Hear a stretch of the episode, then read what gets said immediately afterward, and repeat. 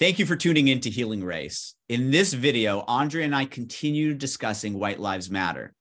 Does the Black Lives Matter movement create an environment that has white people feeling like their lives or perhaps their views don't matter?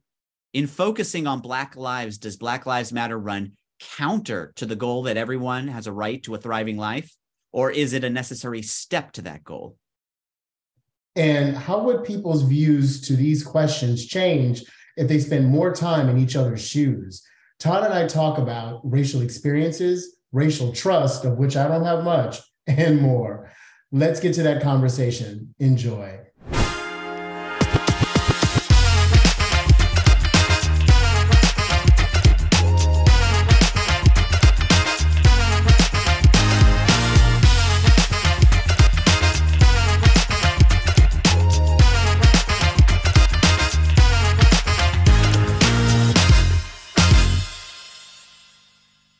Yeah, I mean, and, I, I, and just to give more clarity to what I'm saying, yeah, is based on the evolution of racial history in this country, we need to be mindful. And you mentioned the Voting Rights Act. We need to be mindful and watch out for structural issues that have racial bias being so insidious that they they really deny entire large groups of people opportunity, right? Yeah. Yeah. And I'm just saying that hasn't gone away. Yeah. Yeah. And so you hear people's response. The, again, the two responses that I suggested someone might come back to you with are, one, we got to focus on categories that are about our shared experience of, let's say, socioeconomic disadvantage. And I'm saying people don't want a shared experience with me. And then, and then two is, and two is that focusing on identity provokes feelings, right? And you're saying people don't want to have that shared identity necessarily. Um, and I guess one response to that might be, might take us back to a previous conversation that you and I had, which is, I could imagine someone saying to you about that, I agree with you. Like, I agree with you that there are people who don't want to share an identity. What my approach would be is to marginalize them. I think they are a smallish segment of, of the group, the, the, the people who would actually resist being in a shared identity are this kind of smaller, whatever that means. They, they are people who, you're right, we're never going to reach. But then what they would say, I'm guessing, is there are a segment of the, let's say, white population who are not, who wouldn't resist that shared identity and for whom a focus on race might be counterproductive, whereas a focus on shared experience might be more productive. And, and I, go ahead. I would say that shared experience is hard, because our experiences are so vastly different. Don't curse. Y'all really don't know what it's like to be Black.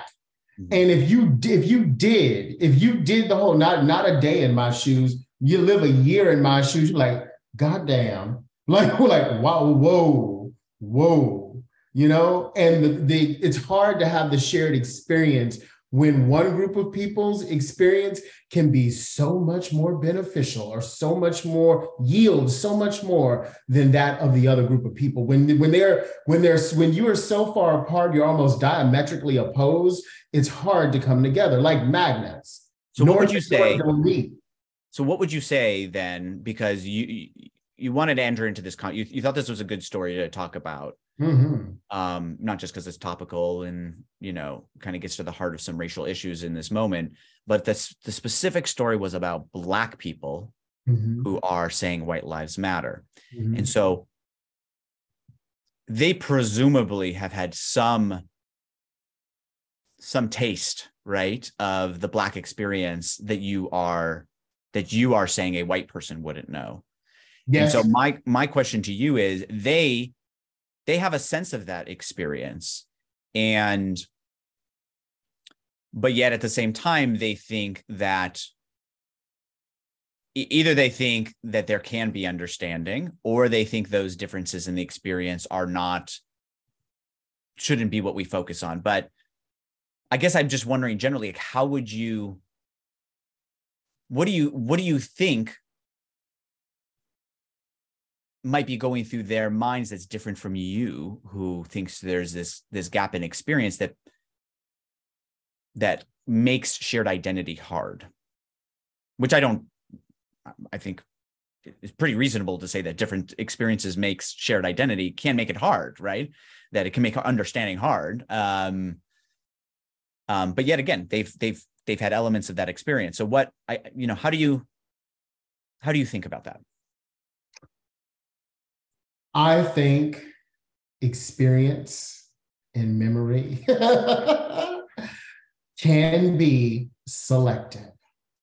Okay. I think you can be a person. Let's take my own life, because I'm I I live far from where I started, and I gave you a glimpse of that when we first started this project. I, I'm far from where I started. Yeah. I am by no means wealthy, but both both me and my mother have become class migrants in our lifetime. I, I remember telling her that too. I say, you forgot where you from, because we went to a grocery store in the city where we live, and my mother, who doesn't live only around white people, but she she lives around more of them now than when she did when she was younger.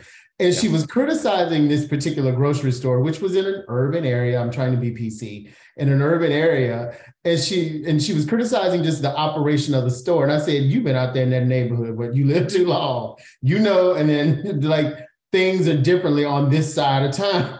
mm-hmm. um, and I say that to say that, you know, because what I learned in that moment is that I am someone who integrates all of the experience. So starting out, how I started out life, socioeconomically, even spiritually, and where I am now, to me, it's all one continuum. Others may look at their life and select the memories and then have feelings about the selections. They obviously have feelings about the selections they've made. And th- what I feel about Black people, you know, saying White Lives Matter, and maybe some of these people have had a, they've had taste of both experience. They've had a taste of, of the Black experience that white people would know, and they've had a taste of what the white experience, you know, is with respect to privilege, right? Mm-hmm. And maybe sometimes we select the experiences that put us in the place where we are now. What I would what I would counsel them, just if my counsel is worth anything, is that number one, we all ain't you. So for every, you know, success story or whatever, maybe there are people who did not have a chance to taste that privilege of, you know, what it looks like to have a supported life, of what I'm claiming, you know, colloquially is the white experience.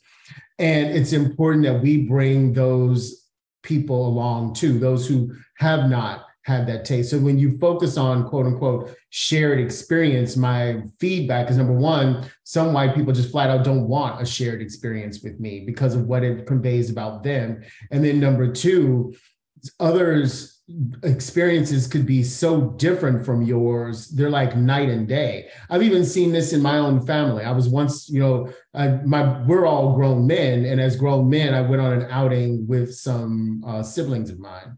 And this one sibling said, you take me to places in the city that I never knew existed. And that showed me that even in this same, you know, place where we live, we have two very, very different visions of of reality and what that and what that is. And I'm you taking all of that and informing my life and making life choices and who I can be in this world and what is possible and what is what is my right to have as a being on this planet, living in this place. And others are using taking in different data. They're doing the same analysis, but taking in very, very different data. So when we focus on shared experience, it's fine. And like I said, all that universal language sounds really good in theory and, and spiritually and in church. And I finished, you know, with church right before starting this. However, in my experience, in my near fifty years on this planet, I sometimes human beings are don't reach their highest ideal of themselves. And then what happens? So we can't just say, well, we're not perfect, so some people are going to fall through. You can't do that when you're a society that needs to bring everyone along just for the sake of having a stable society. Yeah, I mean, tell me if I'm if I'm, I'm I'm trying to. So I'm, I'm I'm listening to what you're sharing, and I'm also remembering kind of again the you know the whole trajectory of our conversation, and I'm trying to kind of piece it all together, or or you know what what are the themes or what are the key points, and it it it, it feels to me like the basic crux of your trepidation, yeah, your hesitancy to uh, to to kind of attack issues not in a racial lens, right? Um, not through a racial lens, but through the the problem itself, right? Not the problem's relationship to to race, um, uh, but just the the issue itself. Your hesitancy about that seems to, and let me know if I'm right in this, to to boil down, most importantly, to a part of our conversation where you said what you think about is not whether someone knows the issues, let's say, experienced in the Black community, but whether someone knows what's going on and says, who cares? So what? Yes. That feels to me like the heart of what you're concerned about is the so what. So yeah, what? We share experiences, but for Black people, ah, so what? Um, and and the reason I say that is because, you know, we we could even get beyond socioeconomic issues. You know, there's one Black. You're right about that. That's Black influencer. That, go ahead. So what, go what ahead. You just said is that at my heart, the so what. Yeah. That hurts. Yeah. That almost makes me want to cry now. So so so what? Can you yeah. imagine someone you telling someone like, hey, I need help. And they're like, and they look at you, Todd, and like, so what? Yeah. That's awful. Yeah. And I, and, and I think, yeah, I can feel that too. I think that remark can maybe get a little bit to what maybe some of the motivations of people who, you know, might say white lives matter or all lives matter in this way. So there's a, a kind of Black thought leader who, you know, tends to, who, who is, has his mantle be, you know, get rid of identity politics, essentially. You know, his, his thing is like, we shouldn't think through the identity lens. And he will bring up, I've heard him brought, bring up multiple times. He's gone away from like, he talks about the socioeconomic stuff, but he also talks about the police violence. And he will bring up numerous examples of white people who were killed at the hands of cops in sometimes similar ways. So there's even like a George Floyd type example of a white, I think it's a white person being killed in, in a very similar way. Um, and his point is, is, is, is, is kind of along the lines of what we've been talking about. There are these shared experiences, but we see the Black components of it, right? Because of Black Lives Matter movement and whatnot. And there's all these other names we don't know who are also unfairly killed. Um, and it creates, in his mind, I think he would probably say, a perception of an inequality when really there's a shared experience. And what someone might say, and I know this won't jive with your experience throughout your life about, I mean, look, I mean, it, it would be, it would, I, I just don't know how someone can say, you know, can look at the media and not say there is a bias in rep- representation, for instance, right, between white and Black people, how much they're represented, the way they're represented, right? Um, there's this whole history of biases that you've experienced in your life and your your your community has as well.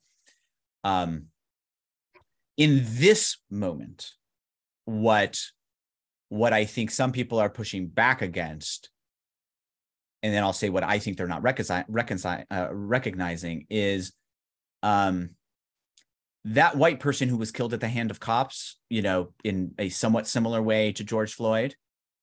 What what they might say is, we're saying so what to that person, but we're saying it in reverse. We're saying so what because you're white, right? We need to highlight violence, police violence against citizens as it relates to Black people, um, and. And now we're going in the reverse and, and you know, giving the impression that this other community of people who also experience some of those same issues um, we're saying so what to their experience. And so therefore we need to say white lives matter too, right? I think that might be a little of it. Now, I buy the argument, and I also am conflicted about it, because I take your point that, you know, as a community, you need to, if you felt so much of the so what come your way. So then why are, why is it eighty percent, why is it eighty percent of the goddamn prison system white men then? Yeah. Yeah. But boy, bye, bye, uh-uh, bye with that, bye, bye, bye.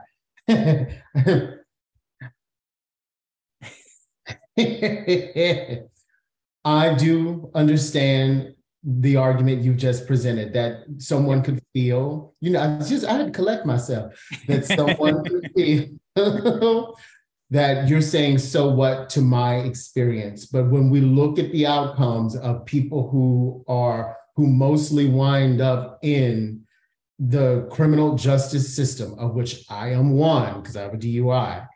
Yeah. And I'm not saying I should have, that that was not, that had nothing to do with race. That was just me in an irresponsible evening.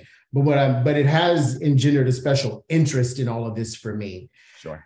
Um, who are the people who are mostly arrested, charged with the harshest, uh, charged with the harshest charges? Because you have to remember, the, the district attorney decides what charges to bring uh, against people in the name of the people. That's how we work in the United States with district attorneys.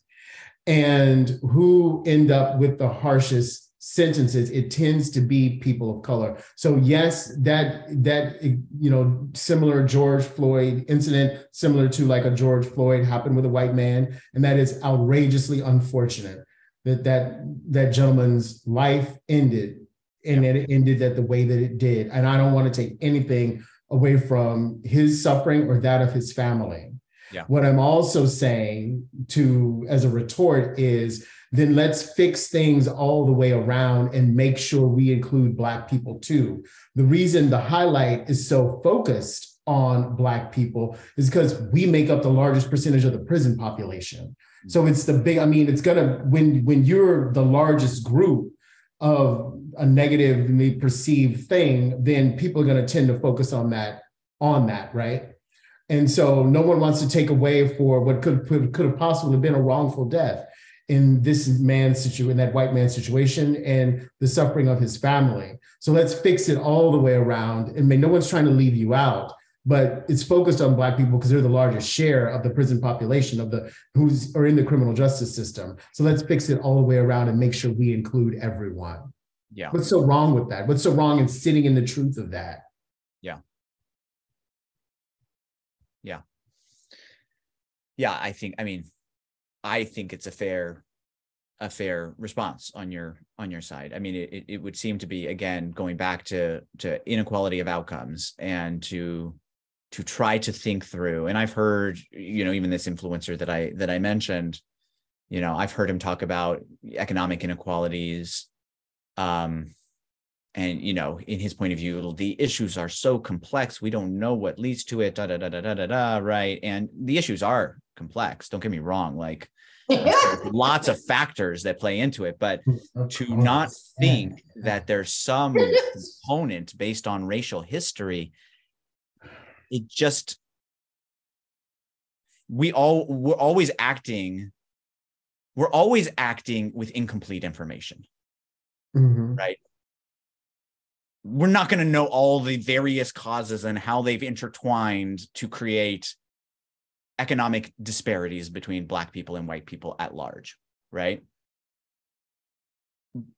But I think a pretty plausible story is that at least some strong portion of those inequalities have a basis in a, in a, very tumultuous, horrible history with race in our country. Like uh, it's, it seems to me a little hand waving to say, well, there are just so many factors and we don't know them. And I agree with that, especially since the framework for integrating Black people into American society was a period called Reconstruction.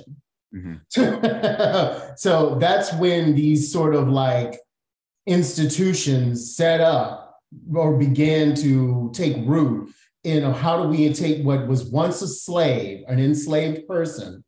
And that's important to know, an enslaved person is a person. Yeah. And integrate them into a society that, quite frankly, would not have them here mm-hmm. unle- unless they were here under the context that they used to be under. Yeah. And that we've been fighting that tension. I mean, because I, I once uh, heard a, a British commentator recently say the the U S Civil War never finished. I'm like, it didn't. We're still well, Reconstruction was stopped. Um, it um, who was it? Was it Andrew Johnson? No, am I am I right in that? Did Andrew Johnson come after after Lincoln? Andrew Jackson. No, Andrew Jackson was the president of the Confederacy. Not Jackson, Johnson. Um, I, I think. Um, Anyways, the person who came after Lincoln, mm-hmm. after he was assassinated, um, as far as I know, kind of obstructed the Reconstruction process. Um, so, and then there's the whole issue of reparations at that time. I know we've had a conversation about repara- rep- reparations in the here and We're now, in the modern setting, you know, and, and all of that. But, but certainly, it seems, you know, whether you disagree with reparations at this point or what, or or you disagree about what it would look like uh, if you if you do are a supporter of it, reparations at that time seems a pretty reasonable thing, right? Yes. You know, um, it, you need resources, right? You know, um, especially during that time, there's so much that's kind of just about the physicality, you know, just having resources, land and yes. things to work that land, right? And so Um, it seems to me that some kind of rep- reparations process at that point in time was important, and we know that that wasn't fulfilled, right? So anyways, all, all of this being said, I, I just really find it hard. I just really find it hard to, I, I have a lot of appreciation for some of the, some of the thoughts being put forth by people who get concerned about identity politics and bringing race into things in a particular way. I, I I can respect and appreciate some of what they, you know, another thing they'll say is like, change takes time, equality takes time, right? There has been progress in the Black community. Maybe it's a matter of giving it time to work its way out and and and letting the, you know, members of the Black community rise through a, a different system that exists now than did fifty years ago, one hundred years ago. So you know, I can have some appreciation of some of the arguments, but the the waving away the idea that's that that inequalities might be baked into now might be baked in based on kind of our history. I just find it really hard to. I've never been I've never been shown evidence that would that would show that that isn't that that that they can make that claim confidently, you know. Um, so. Um, that's that's that's the piece that for me, I think always has me aligned very strongly with with a lot of what you have to say in terms of the need to focus on race and the need to kind of raise voices that aren't being heard is outcomes speak for themselves. And and so they must come from somewhere. And so we need to speak to those to those to those outcomes. Um, that that's something that I buy pretty strongly. Unless you unless there's a radical shift. So I, I'm willing to get on board with, with, with focusing on a more universal rep- approach when society shows me there's a radical shift in perception. But as long as there's an undercurrent of, you know, beliefs of racial bias and of separation, then, you know, you're asking me to step out on blind faith that, that to just think that, okay, your group is your group is going to be okay, no matter who is, you know, elected, who's in power, et cetera, just just because you can trust us. And like, and what person would ever do that? You know, yeah. like, especially when so for over four hundred years of evidence to the contrary, like, I mean, you know, this will be made public. People will say what they will. They talked about Jesus or whatever. But, you know, and I'm like, like I like I've had with a, with a friend that said, in the four hundred years that we've been dating white people, because I remember I like to use that analogy of an abusive relationship. In the four hundred years that we've been dating white people, when have they ever learned, earned our trust? Mm. Why should we trust our boyfriend to not cheat on us? Boy, mm. please. In the four hundred years of all this, because round and round and round and round. Yeah, it's interesting you brought up trust, because I've been thinking a lot about that during this conversation, and it basically comes it comes down to that. And so what you're basically saying is, because of the so what response, because you feel like there's a a, a good portion of, let's say, the white community that would have a so what response to the mm-hmm. challenges in the black, black community, even if shared with portions of the white community, um, you you don't you don't trust that the intentions, or that the at least that the that someone would kind of correct their biases to care, no matter yes. if someone's black, white, or whatever shade in between, right? Um, and so then the question that I think comes after that, which I think makes sense, and your in your your point is, you have to earn that trust, right? No one just looks at a, a certain history and looks at a certain set of outcomes and go, okay, cool, that have affected them, and said, okay, I trust you, right? No, that's I think that I think that's a powerful way of framing it. Actually, I think that the the so what, and then linking it to the lack of trust and how we handle manage trust in our own lives, mm-hmm. I think I think is a powerful way of framing it, and I think it makes sense very on a very human level. I guess the question that would arise then is, what does it look like? You say when perceptions change, wh- what does it look like to to earn trust, right? And why, the second question I would ask is, why do you think there are members of the Black community who want to say all lives matter or white lives matter? Clearly, there is a trust, a greater trust that they have. So now, keep in mind, but my final thought about white lives and all lives is that, yeah, they do, but we're not there yet. So, so I don't. Why do you think they're different in thinking that? Why do you think they have a greater trust? Why do you think the trust has been earned, where they don't, they don't worry about the so what? Oh yeah, yeah. I haven't answered that question.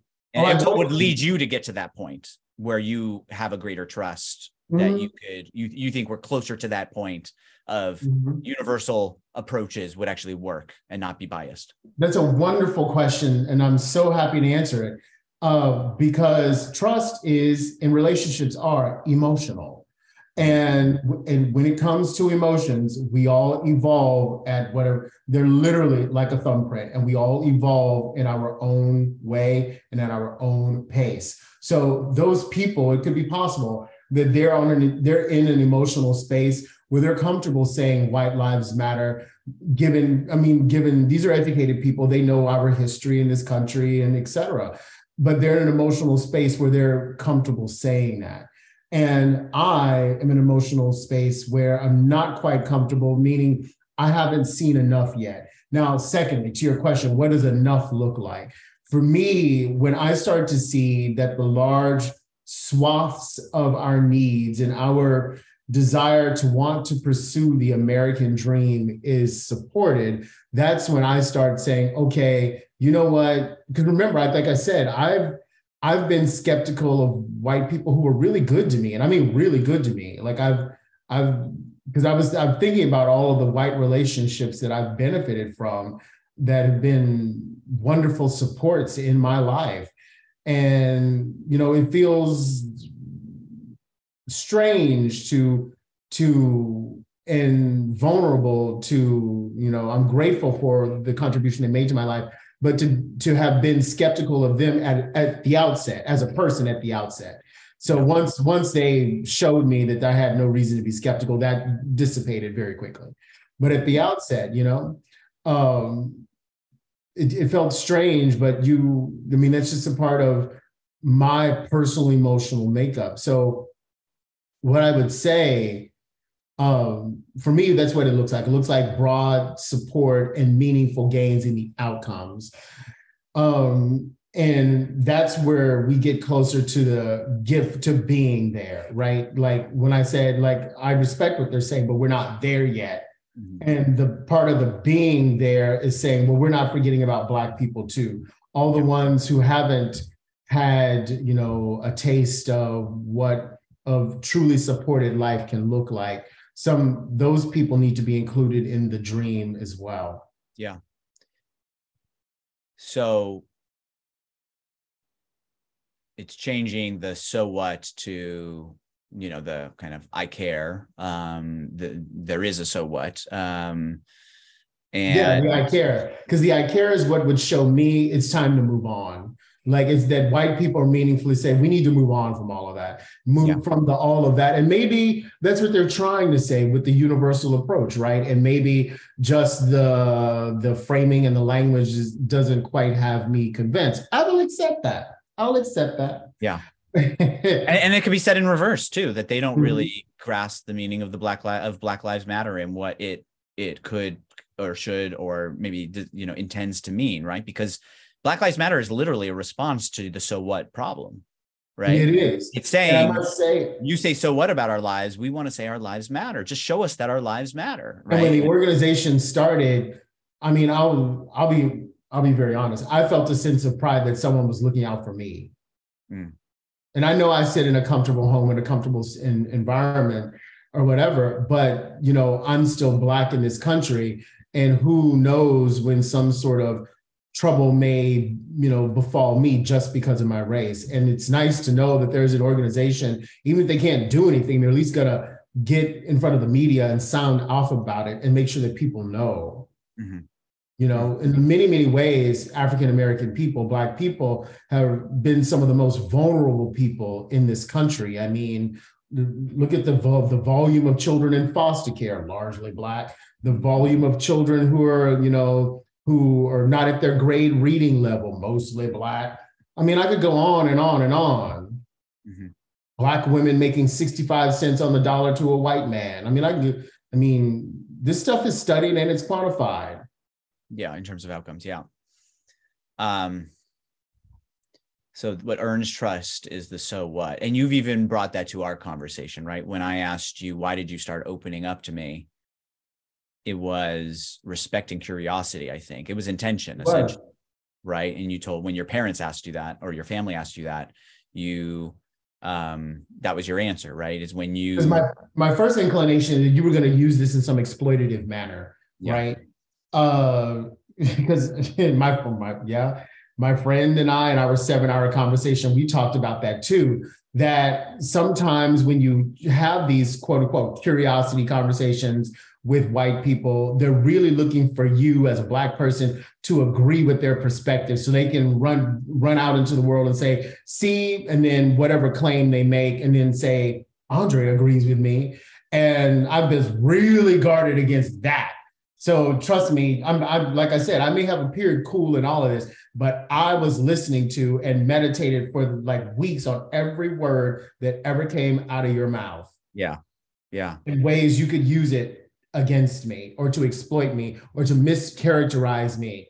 Yeah. Yeah, no, I I I I, I definitely got that sense in, in little pieces.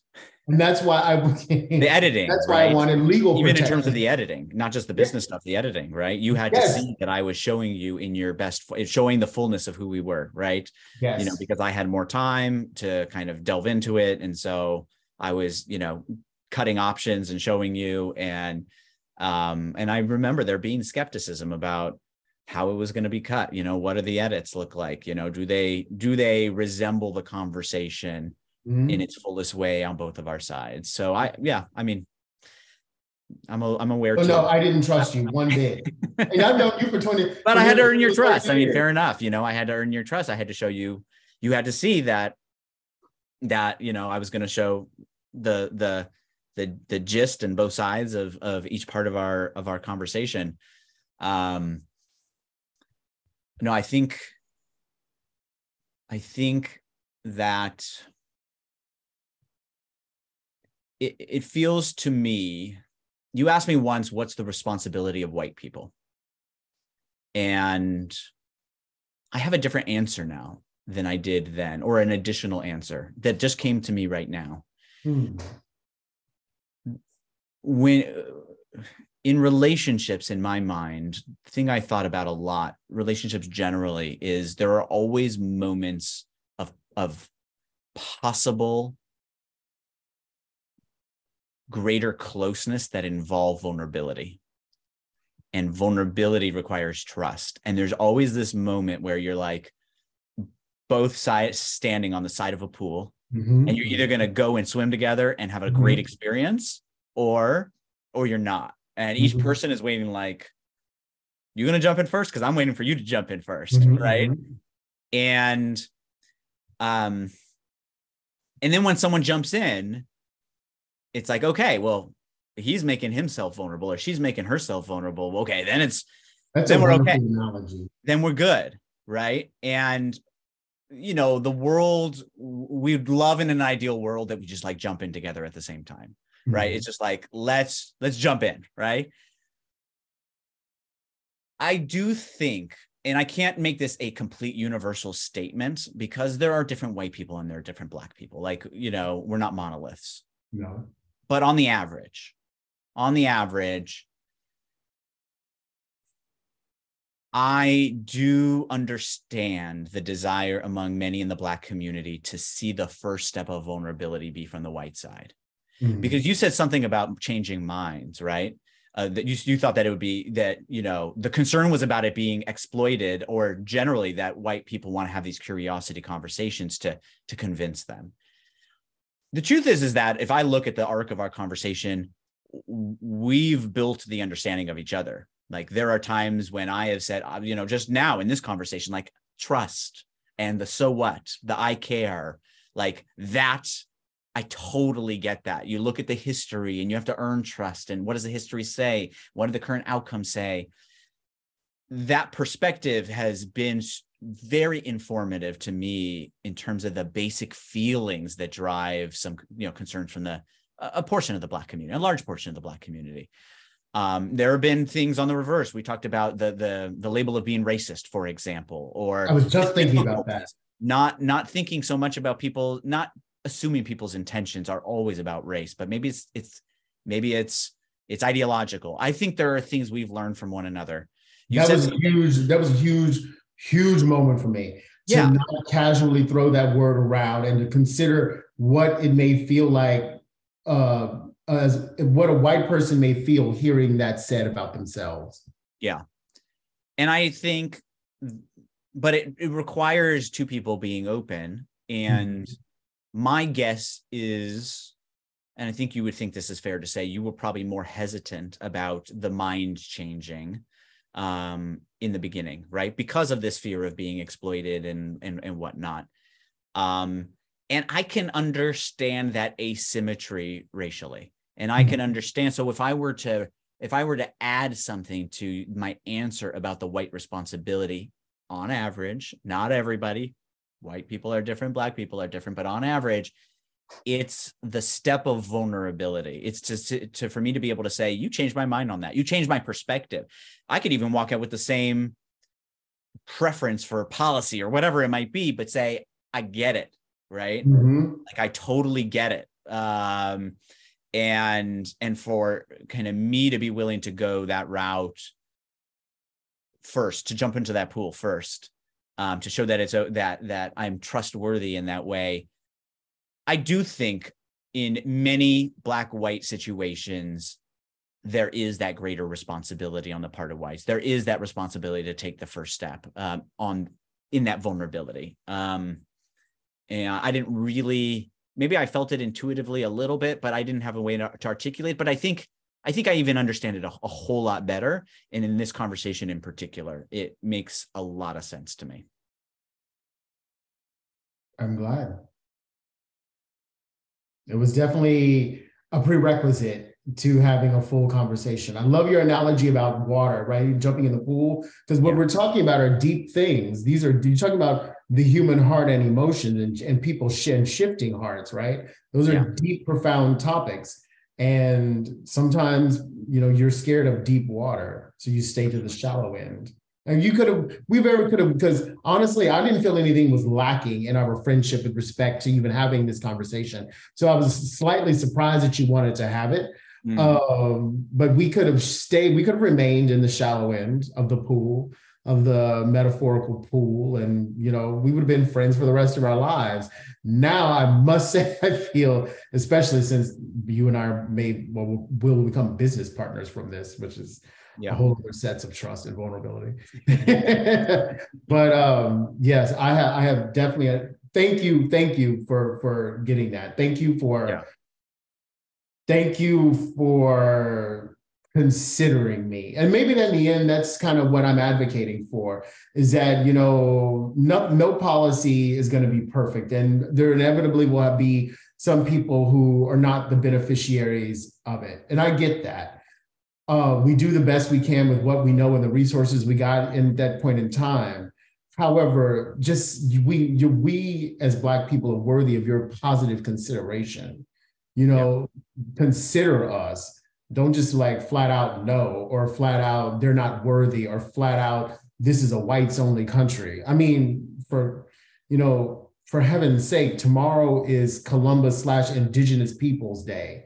Mm-hmm. You know, and I was like, all of us are sitting on land that is not our ancestral home. All mm-hmm. and the people who are of the lineage that this is their ancestral home. I asked myself that. I was walking to my kitchen this morning, and I was like, because I looked at the calendar just to see what my week was shaping up to be. And I was like, I wonder what they must feel looking at all of us walking around on deep ancestral land where traditions have, you know, been handed down from generation to generation, walking around like we own this place. Yeah. Yeah. How that could be hurtful to them. Mm-hmm. Mm-hmm. Yeah, I think that um I, I yeah I feel like that's something that can resonate a lot. I mean, everyone's got their culture, right? um mm-hmm. Not everyone. I mean, some people don't feel a lot, but you know, there's religious cultures obviously very strongly in the United States, um and and to feel the sense of pride that they have. I mean, I know in the Jewish community there's a whole lot of pride, you know, that comes especially from the experiences of persecution, to be honest, mm-hmm. in the right the, the Holocaust, and before, you know, you know, um, Egypt, you know, all the way back to Egypt, and uh, probably by, probably before that. Um, and Black people struggle with that too. That one of the major dimensions in which we're all bonded is through persecution. We struggle with that because we don't want to be. Because then, then you. That's when you're like, you're known as victims, victims, victims. And no one's trying to be known as that, but it is in, in part of your identity. What I've learned, like I said, in my near fifty years on this planet. Um, you're not fifty it, yet, buddy. I know, I keep aging. People say, why do you age yourself? I say, because I'm proud of every year. But, but, but you know, it's, it's like you have to embrace you have those parts of yourself, even the ones that are less comfortable or don't have the cleanest story. Thank you for watching this episode of Healing Race, and stay with us for a scene from our next video. If you want to see more conversations like the one you just watched, please subscribe to our channel, share this video with friends and family, and like and comment on the video below. If you'd like to be a guest on one of our episodes and have an open, real conversation about race, email us at guests at healing race show dot com. And if there are topics you think we should cover, we'd love to hear them. So please email your ideas to topics at healing race show dot com. As always, thanks for your support. We look forward to continuing the conversation with you. Now, here's a scene from our next Healing Race. When were you, and maybe we've touched on it, when were you first aware of, of systemic bias against Black people in this country?